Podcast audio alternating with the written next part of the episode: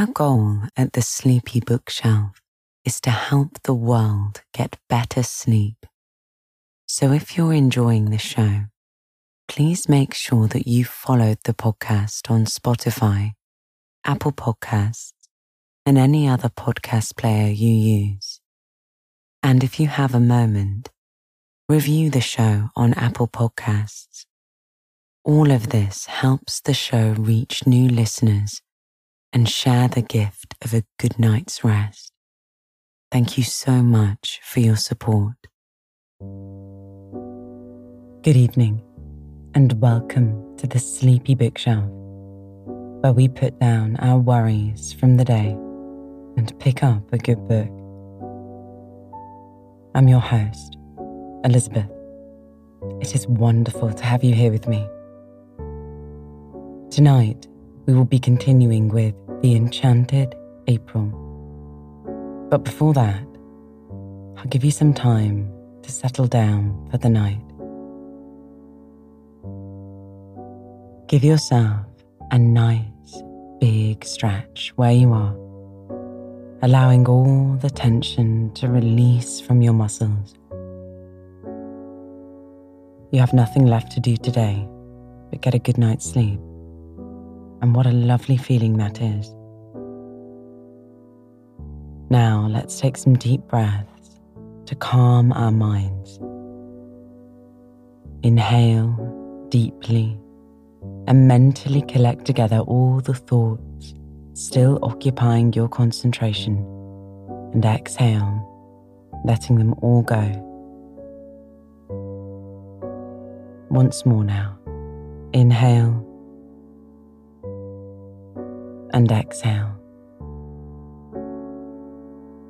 Lovely.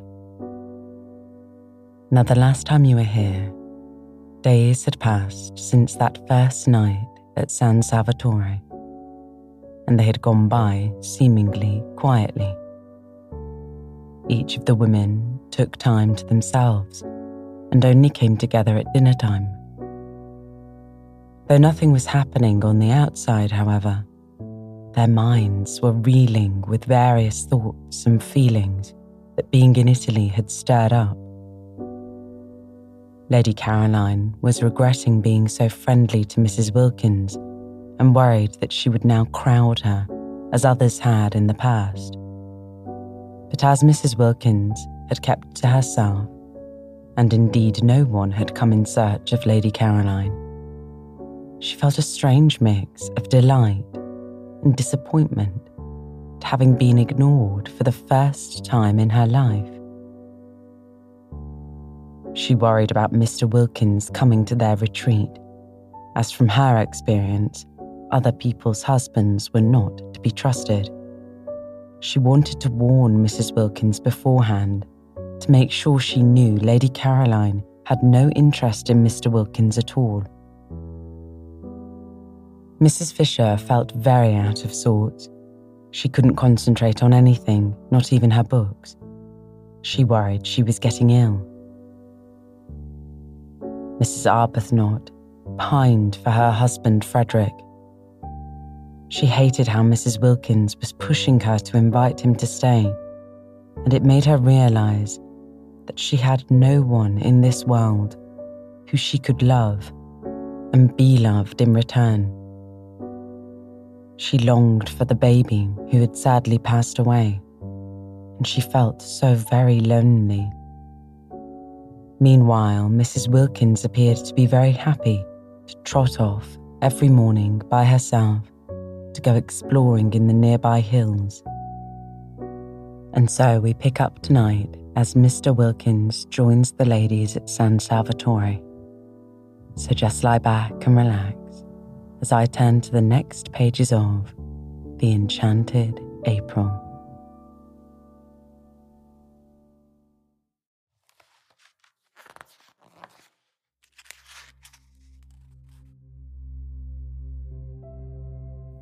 Chapter 14 That first week, the wisteria began to fade, and the flowers of the Judas tree and peach trees fell off and carpeted the ground with rose colour. Then all the freesias disappeared, and the irises grew scarce.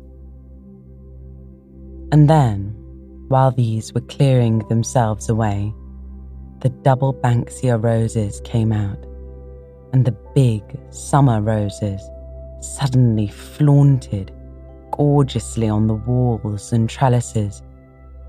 Fortune's yellow was one of them, a very beautiful rose.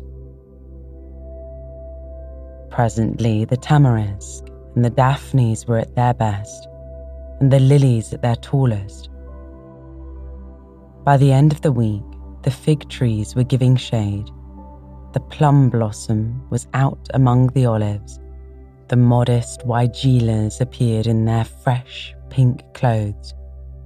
And on the rocks sprawled masses of thick leaved, star shaped flowers, some vivid purple, and some a clear, pale lemon. By the end of the week, too, Mr. Wilkins arrived, even as his wife had foreseen he would. So he did. And there were signs almost of eagerness about his acceptance of her suggestion, for he had not waited to write a letter in answer to hers, but had telegraphed. That, surely, was eager. It showed, Scrap thought, a definite wish for reunion. And watching his wife's happy face and aware of her desire that Mellersh should enjoy his holiday, she told herself that he would be a very unusual fool should he waste his time bothering about anybody else. If he isn't nice to her, Scrap thought, he shall be taken to the battlements and tipped over. For by the end of the week, she and Mrs. Wilkins had become Caroline and Lottie to each other and were friends. Mrs. Wilkins had always been friends, but Scrap had struggled not to be. She had tried hard to be cautious, but how difficult was caution with Mrs. Wilkins? Free herself from every vestige of it, she was so entirely unreserved so completely expansive that soon, Scrap, almost before she knew what she was doing, was being unreserved too. And nobody could be more unreserved than Scrap once she let herself go. The only difficulty about Lottie was that she was nearly always somewhere else. You couldn't catch her. You couldn't pin her down to come and talk. Scrap's fears that she would grab seemed grotesque in retrospect. Why there was no grab in her. At dinner and after dinner were the only times one really saw her. All day long, she was invisible and would come back in the late afternoon looking a perfect sight, her hair full of bits of moss and her freckles worse than ever. Perhaps she was making the most of her time before Mellersh arrived to do all the things she wanted to do, and meant to devote herself afterwards to going about with him, tidy and in her best clothes. Scrap watched her, interested in spite of herself, because it seemed so extraordinary to be as happy as that on so little. San Salvatore was beautiful and the weather was divine. But scenery and weather had never been enough for Scrap. And how could they be enough for somebody who would have to leave them quite soon and go back to life in Hampstead? Also, there was the imminence of Mellersh, of that Mellersh from whom Lottie had so lately run. It was all very well to feel one ought to share and to make a beau geste and do it. But the beau geste Scrap had known hadn't made anybody happy. Nobody really liked being the object of one, and it always meant an effort on the part of the maker. Still, she had to admit there was no effort about Lottie. it was quite plain that everything she did and said was effortless, and she was just simply completely happy. And so Mrs. Wilkins was. For her doubts as to whether she had had time to become steady enough in serenity to go on being serene in Mellersh's company when she had it uninterruptedly right round the clock had gone by the middle of the week, and she felt that nothing now could shake her. She was ready for anything. She was firmly grafted, rooted, built into heaven. Whatever Mellersh said or did, she would not budge an inch out of heaven, would not rouse herself a single instant to come outside it and be cross. On the contrary, she was going to pull him up into it beside her, and they would sit comfortably together, suffused in light, and laugh at how much afraid of him she used to be in Hampstead, and at how deceitful her afraidness had made her. But he wouldn't need much pulling. He would come in quite naturally after a day or two, irresistibly wafted on the scented breezes of that divine air. And there he would sit, arrayed in stars, thought Mrs. Wilkins, in whose mind, among much other debris, floated occasional bright shreds of poetry. She laughed to herself a little at the picture of Mellersh, that top hatted, black coated, respectable family solicitor, arrayed in stars, but she laughed affectionately, almost with a maternal pride in how splendid he would look in such fine clothes. Poor lamb, she muttered to herself affectionately, and added, What he wants is a thorough airing. This was during the first half of the week. By the beginning of the last half, at the end of which Mr. Wilkins arrived, she left off even assuring herself that she was unshakable, that she was permeated beyond altering by the atmosphere. She no longer thought of it or noticed it. She took it for granted. If one may say so, and she certainly said so, not only to herself but also to Lady Caroline, she had found her celestial legs. Contrary to Mrs. Fisher's idea of the seemly, but of course contrary, what else would one expect of Mrs. Wilkins? She did not go to meet her husband at Mezzago, but simply walked down to the point where Beppo's fly would leave him and his luggage in the street of Castagneto. Mrs. Fisher disliked the arrival of Mr. Wilkins and was sure that anybody who could have married Mrs. Wilkins must be at least of an injudicious disposition. But a husband, whatever his disposition, should be properly met. Mr. Fisher had always been properly met. Never once in his married life had he gone unmet at a station, nor had he ever not been seen off. These observances, these courtesies, strengthened the bonds of marriage and made the husband feel he could rely on his wife's being always there. Always being there was the essential secret for a wife. What would have become of Mr. Fisher if she had neglected to act upon this principle she preferred not to think? Enough things became of him as it was for whatever one's care in stopping up. Married life yet seemed to contain chinks. But Mrs. Wilkins took no pains. She just walked down the hill singing, Mrs. Fisher could hear her, and picked up her husband in the street as casually as if he were a pin. The three others, still in bed, for it was not nearly time to get up, heard her as she passed beneath their windows, down the zigzag path to meet Mr. Wilkins, who was coming by the morning train. And Scrap smiled, and Rose sighed, and Mrs. Fisher rang her bell and desired Francesca to bring her her breakfast in her room. All three had breakfast that day in their rooms, moved by a common instinct to take cover.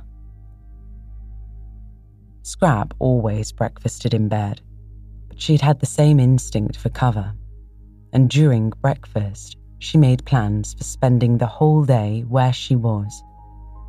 Perhaps, though, it wouldn't be as necessary that day as the next. That day, Scrap calculated, Mellersh would be provided for. He would want to have a bath, and having a bath at San Salvatore was an elaborate business. A real adventure if one had had a hot one in the bathroom. And it took a lot of time. It involved the attendance of the entire staff. Domenico and the boy, Giuseppe, coaxing the patent stove to burn, restraining it when it burnt too fiercely, using the bellows to it when it threatened to go out, relighting it when it did go out. Francesca anxiously hovering over the tap, regulating its trickle, because if it were turned on too full, the water instantly ran cold, and if not full enough, the stove blew up inside mysteriously flooded the house.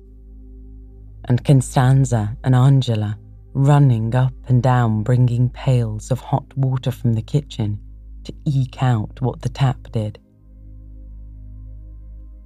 This bath had been put in lately and was at once the pride and the terror of the servants. It was very patent. Nobody quite understood it. There were long, printed instructions as to its right treatment hanging on the wall, in which the word pericoloso recurred. When Mrs. Fisher, proceeding on her arrival to the bathroom, saw this word, she went back in her room again and ordered a sponge bath instead.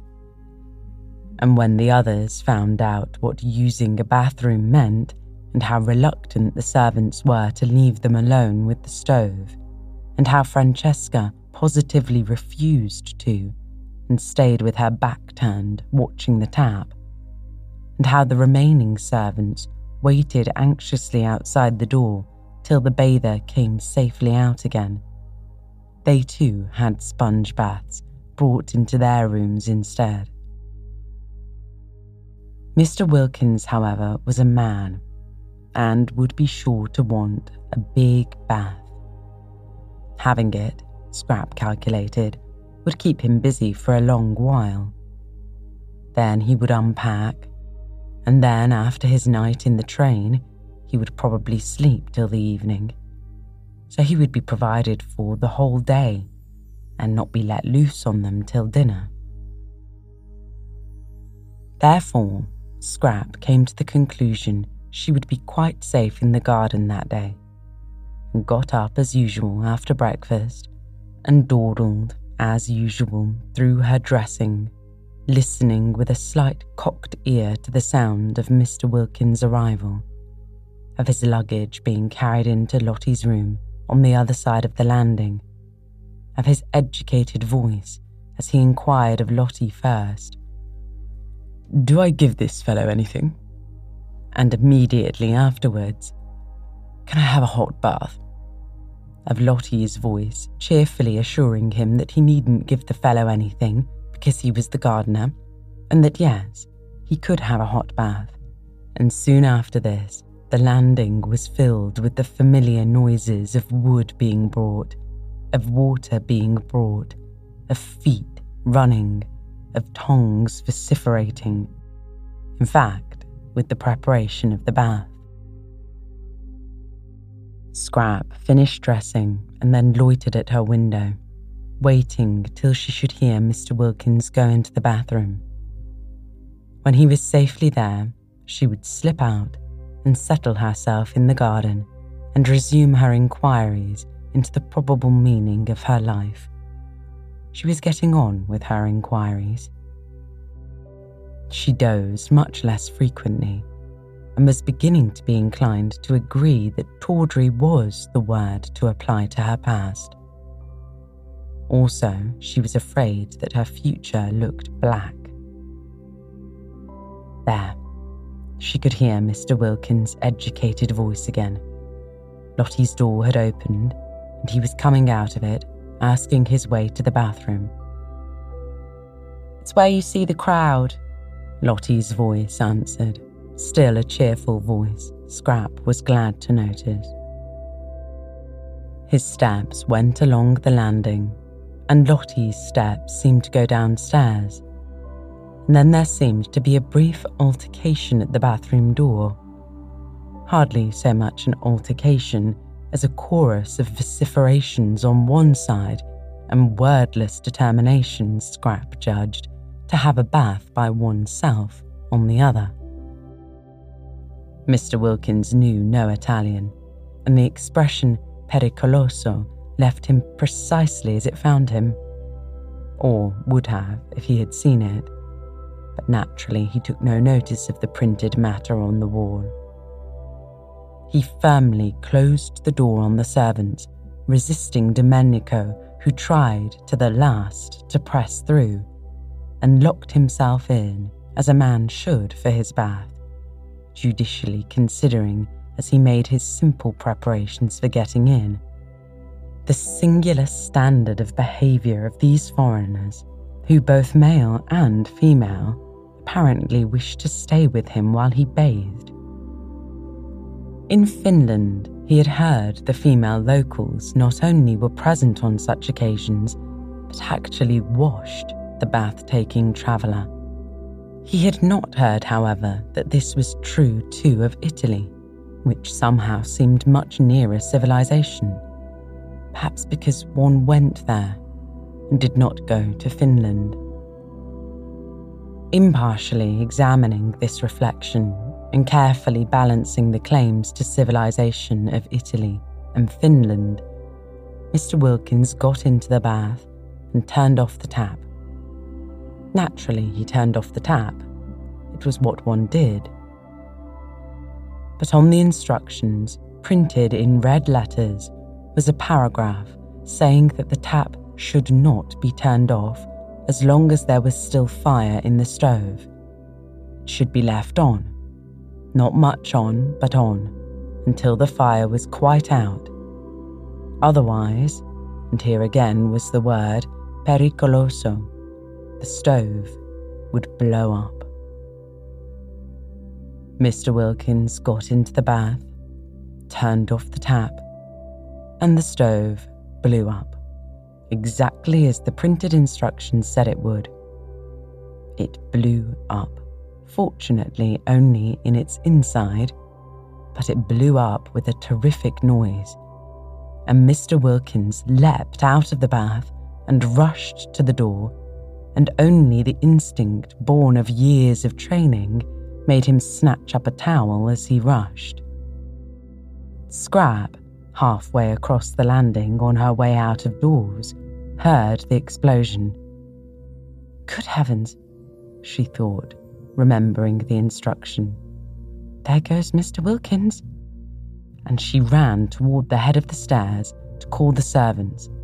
And as she ran, outran Mr. Wilkins, clutching his towel, and they ran into each other. That damned bath, said Mr. Wilkins, imperfectly concealed in his towel, his shoulders exposed at one end and his legs at the other, and Lady Caroline Dester, to meet whom he had swallowed all his anger with his wife and come out to Italy.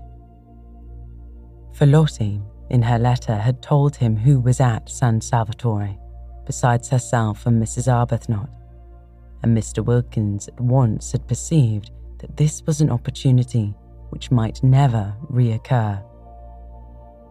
Lottie had merely said, There are two other women here, Mrs. Fisher and Lady Caroline Dester. But that was enough. He knew all about the Droitwiches their wealth, their connections, their place in history, and the power they had, should they choose to exert it, of making yet another solicitor happy by adding him to those they already employed. Some people employed one solicitor for one branch of their affairs, and another for another. The affairs of the Droitwiches must have many branches. He had also heard, for it was, he considered, part of his business to hear, and having heard, to remember, of the beauty of their only daughter. Even if the Droitwiches themselves did not need his services, their daughter might. Beauty led one into strange situations. Advice could never come amiss. And should none of them, neither parents nor daughter, nor any of their brilliant sons, need him in his professional capacity, it yet was obviously a most valuable acquaintance to make. It opened up vistas, it swelled with possibilities. He might go on living in Hampstead for years and not again come across such another chance. Directly his wife's letter reached him, he telegraphed and packed. This was business. He was not a man to lose time when it came to business nor was he a man to jeopardize a chance by neglecting to be amiable. He met his wife perfectly amiably, aware that amiability under such circumstances was wisdom. Besides, he actually felt amiable, very. For once, Lottie really was helping him. He kissed her affectionately on getting out of Beppo's fly and was afraid she must have got up extremely early. He made no complaints of the steepness of the walk up. He told her pleasantly of his journey, and when called upon, obediently admired the views. It was all neatly mapped out in his mind what he was going to do that first day have a shave, have a bath, put on clean clothes, sleep a while, and then would come to lunch and the introduction to Lady Caroline. In the train, he had selected the words of his greeting, going over them with care. Some slight expression of his gratification in meeting one of whom he, in common with the whole world, had heard, but of course put delicately, very delicately. Some slight reference to her distinguished parents and the part her family had played in the history of England. Made, of course, with proper tact, a sentence or two about her eldest brother, Lord Winchcombe, who had won his VC in the late war under circumstances which could only cause, he might or might not add this, every Englishman's heart to beat higher than ever with pride and the first steps towards what might well be the turning point in his career would have been taken. And here he was. Nope, it was too terrible. What could be more terrible? Only a towel on, water running off his legs, and that exclamation. He knew at once the lady was Lady Caroline the minute the exclamation was out, he knew it. Rarely did Mr. Wilkins use that word, and never, never in the presence of a lady or a client. While, as for the towel, why had he come? Why had he not stayed in Hampstead? It would be impossible to live this down. But Mr. Wilkins was reckoning without Scrap. She indeed screwed up her face at the first flash of him on her astonished side in an enormous effort not to laugh, and having choked the laughter down and got her serious face on again, she said as composedly as if he had all his clothes on, How do you do? What perfect tact. Mr. Wilkins could have worshipped her. This exquisite ignoring blue blood, of course, coming out. Overwhelmed with gratitude, he took her offered hand and said, How do you do? in his turn, and merely to repeat the ordinary words seemed magically to restore the situation to the normal. Indeed, he was so much relieved. Indeed, he was so much relieved, and it was so natural to be shaking hands, be conventionally greeting that he forgot he had only a towel on, and his professional manner came back to him. He forgot what he was looking like, but he did not forget that this was Lady Caroline Dester, the lady he had come all the way to Italy to see and he did not forget that it was in her face, her lovely and important face, that he had flung his terrible exclamation. He must at once entreat her forgiveness. To say such a word to a lady, to any lady, but of all ladies, to just this one. I'm afraid I used unpardonable language began Mr. Wilkins very earnestly, as earnestly and ceremoniously as if he had had his clothes on. I thought it most appropriate, said Scrap, who was used to dams. Mr. Wilkins was incredibly relieved and soothed by this answer. No offence then taken. Blue blood again. Only blue blood could afford such a liberal such an understanding attitude. It is uh, Lady Caroline Dester, is it not, to whom I am speaking?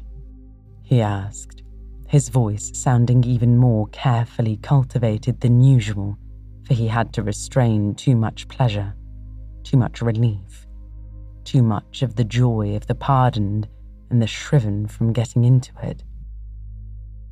Yes, said Scrap and for the life of her, she couldn't help smiling. She couldn't help it.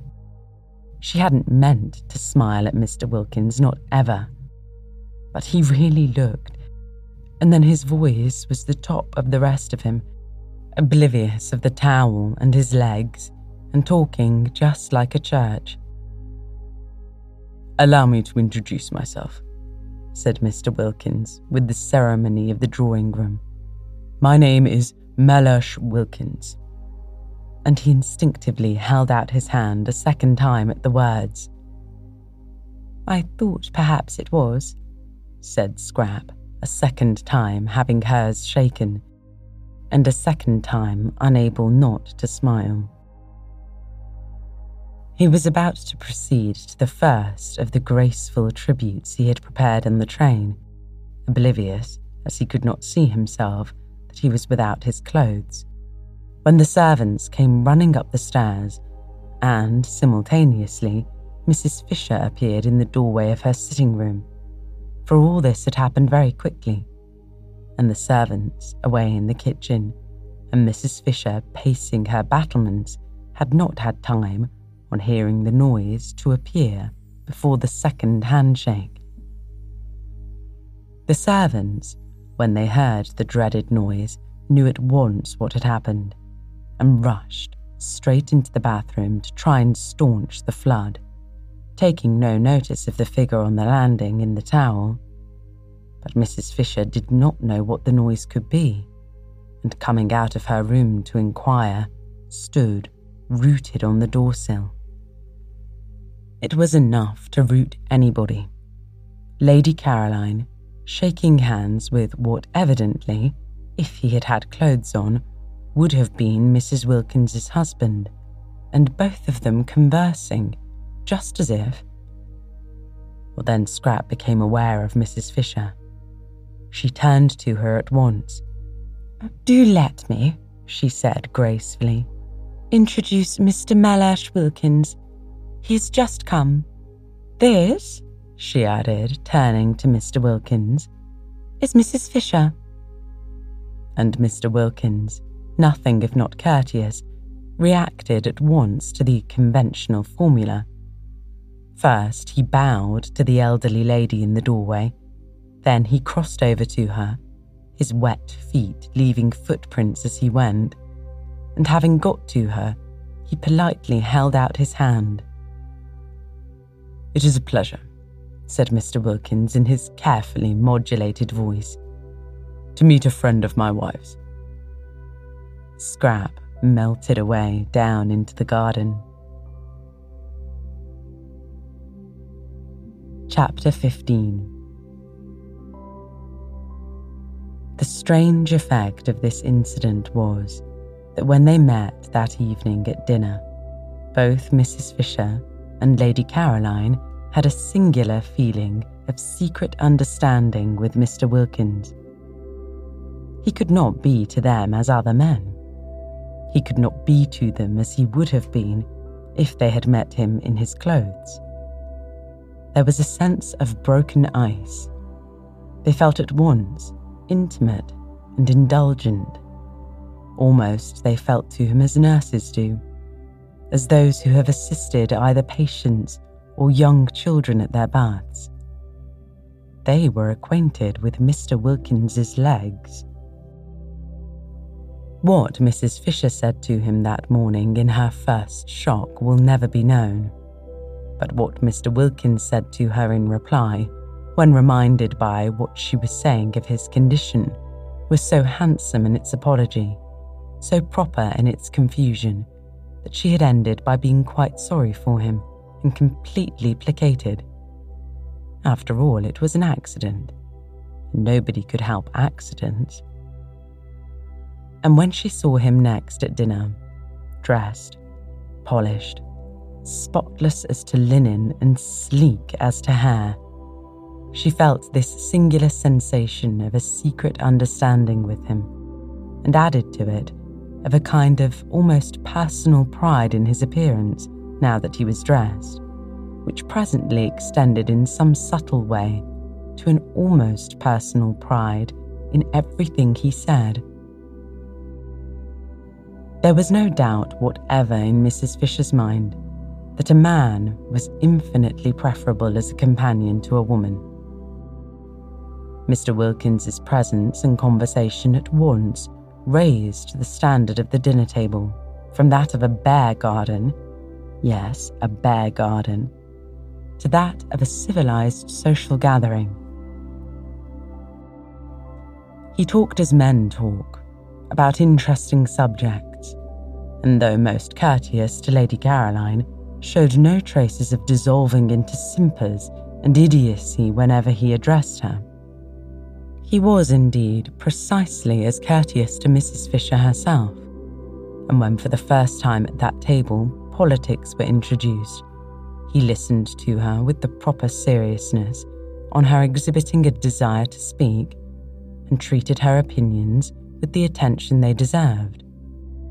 He appeared to think much as she did about Lloyd George, and in regard to literature, he was equally sound. In fact, there was real conversation, and he liked nuts. How he could have married Mrs. Wilkins was a mystery. Lottie, for her part, looked on with round eyes. She had expected Mellersh to take at least two days before he got to this stage, but the San Salvatore spell had worked instantly. It was not only that he was pleasant at dinner, for she had always seen him pleasant at dinners with other people but he had been pleasant all day, privately. So pleasant that he had complimented her on her looks while she was brushing out her hair and kissed her. Kissed her. And it was neither good morning nor good night. Well, this being so, she would put off telling him the truth about her nest egg and about Rose not being his hostess after all till next day. Pity to spoil things. She'd been going to blurt it out as soon as he had had a rest, but it did seem a pity to disturb such a very beautiful frame of mind as that of Mellersh this first day. Let him too get more firmly fixed in heaven. Once fixed, he wouldn't mind anything. Her face sparkled with delight at the instantaneous effect of San Salvatore. Even the catastrophe of the bath, of which she had been told when she came in from the garden, had not shaken him. Of course, all that he had needed was a holiday. What a brute she had been to him when he wanted to take her himself to Italy. But this arrangement, as it happened, was ever so much better, though not through any merit of hers. She talked and laughed gaily, not a shred of fear of him left in her, and even when she said, struck by his spotlessness, that he looked so clean that one could eat one's dinner off him, and Scrap laughed. Mellersh laughed too. He would have minded that at home, supposing that at home she had had the spirit to say it. It was a successful evening. Scrap, whenever she looked at Mr. Wilkins, saw him in his towel, dripping water, and felt indulgent. Mrs. Fisher was delighted with him. Rose was a dignified hostess in Mr. Wilkins's eyes, quiet and dignified, and he admired the way she waived her right to preside at the head of the table, as a graceful compliment, of course, to Mrs. Fisher's age. Mrs. Arbuthnot was, opined Mr. Wilkins, naturally retiring. She was the most retiring of the three ladies. He had met her before dinner, alone for a moment in the drawing room, and had expressed in appropriate language his sense of her kindness in wishing him to join her party, and she had been retiring. Was she shy? Probably.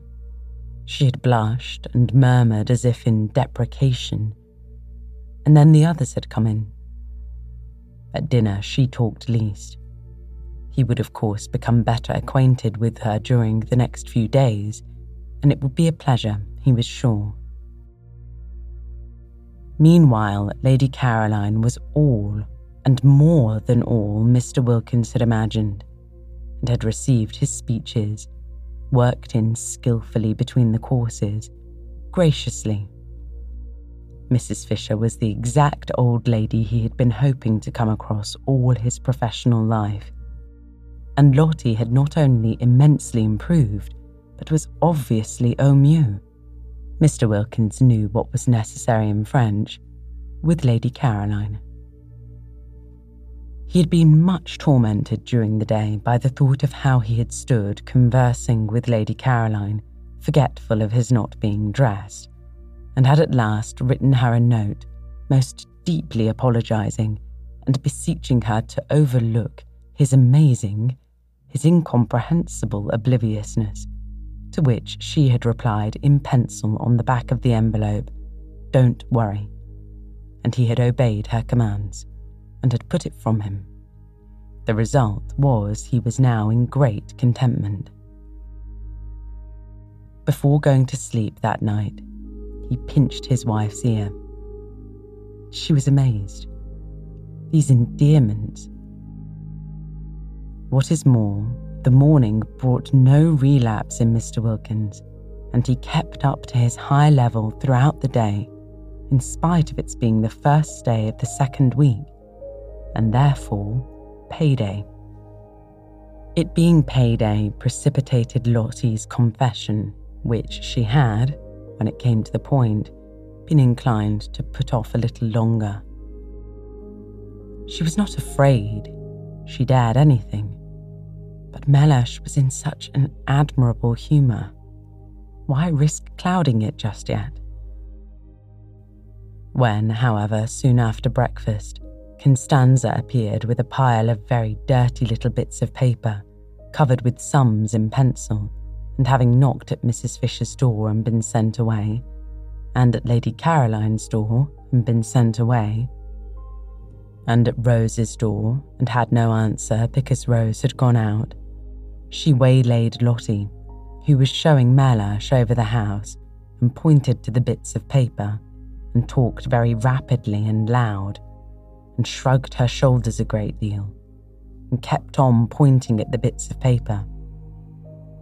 Lottie remembered that a week had passed without anybody paying anything to anyone, and that the moment had come to settle up. Does this good lady want something? inquired Mr. Wilkins mellifluously. Money, said Lottie. Money? It's the housekeeping bills. Well, you have nothing to do with those, said Mr. Wilkins serenely. Oh, yes, I have. And the confession was precipitated. It was wonderful how Mellersh took it. One would have imagined that his sole idea about the nest egg had always been that it should be lavished on just this. He did not, as he would have done at home, cross examine her. He accepted everything as it came pouring out, about her fibs and all. And when she had finished and said, You have every right to be angry, I think, but I hope you won't be and will forgive me instead. He merely asked, what can be more beneficial than such a holiday? Whereupon she put her arm through his and held it tight and said, Oh, Mellersh, you really are too sweet. Her face red with pride in him. That he should so quickly assimilate the atmosphere, he should at once become nothing but kindness, showed surely what real affinity he had with good and beautiful things. He belonged quite naturally in this place of heavenly calm. He was extraordinary how she had misjudged him, by nature a child of light. Fancy not minding the dreadful fibs she had gone in for before leaving home. Fancy passing even those over without comment. Wonderful. Yet not wonderful, for wasn't he in heaven? In heaven, nobody minded any of those done with things. One didn't even trouble to forgive and forget. One was much too happy. She pressed his arm tight in her gratitude and appreciation, and though he did not withdraw his, neither did he respond to her pressure. Mr. Wilkins was of a cool habit and rarely had any wish to press. Meanwhile, Costanza, perceiving that she had lost the Wilkinses' ear, had gone back to Mrs. Fisher, who at least understood Italian, besides being clearly in the servant's eyes the one of the party marked down by age and appearance to pay the bills. And to her, while Mrs. Fisher put the final touches to her toilette, for she was preparing, by means of putting on a hat and veil and feather boa and gloves, to go for her first stroll in the lower garden, positively her first since her arrival. She explained that unless she was given the money to pay the last week's bills, the shops of Castagneto would refuse credit for the current week's food. Not even credit would they give, affirmed Costanza, who had been spending a great deal and was anxious to pay all her relations what was owed them, and also to find out how her mistresses took it, for that day's meals. Soon it would be the hour of colazione, and how could there be breakfast without meat, without fish, without eggs, without Mrs. Fisher took the bills out of her hand and looked at the total, and she was so much astonished by its size, so much horrified by the extravagance to which it testified, that she sat down at her writing table to go into the thing thoroughly. Costanza had a very bad half hour. She had not supposed it was in the English to be so mercenary.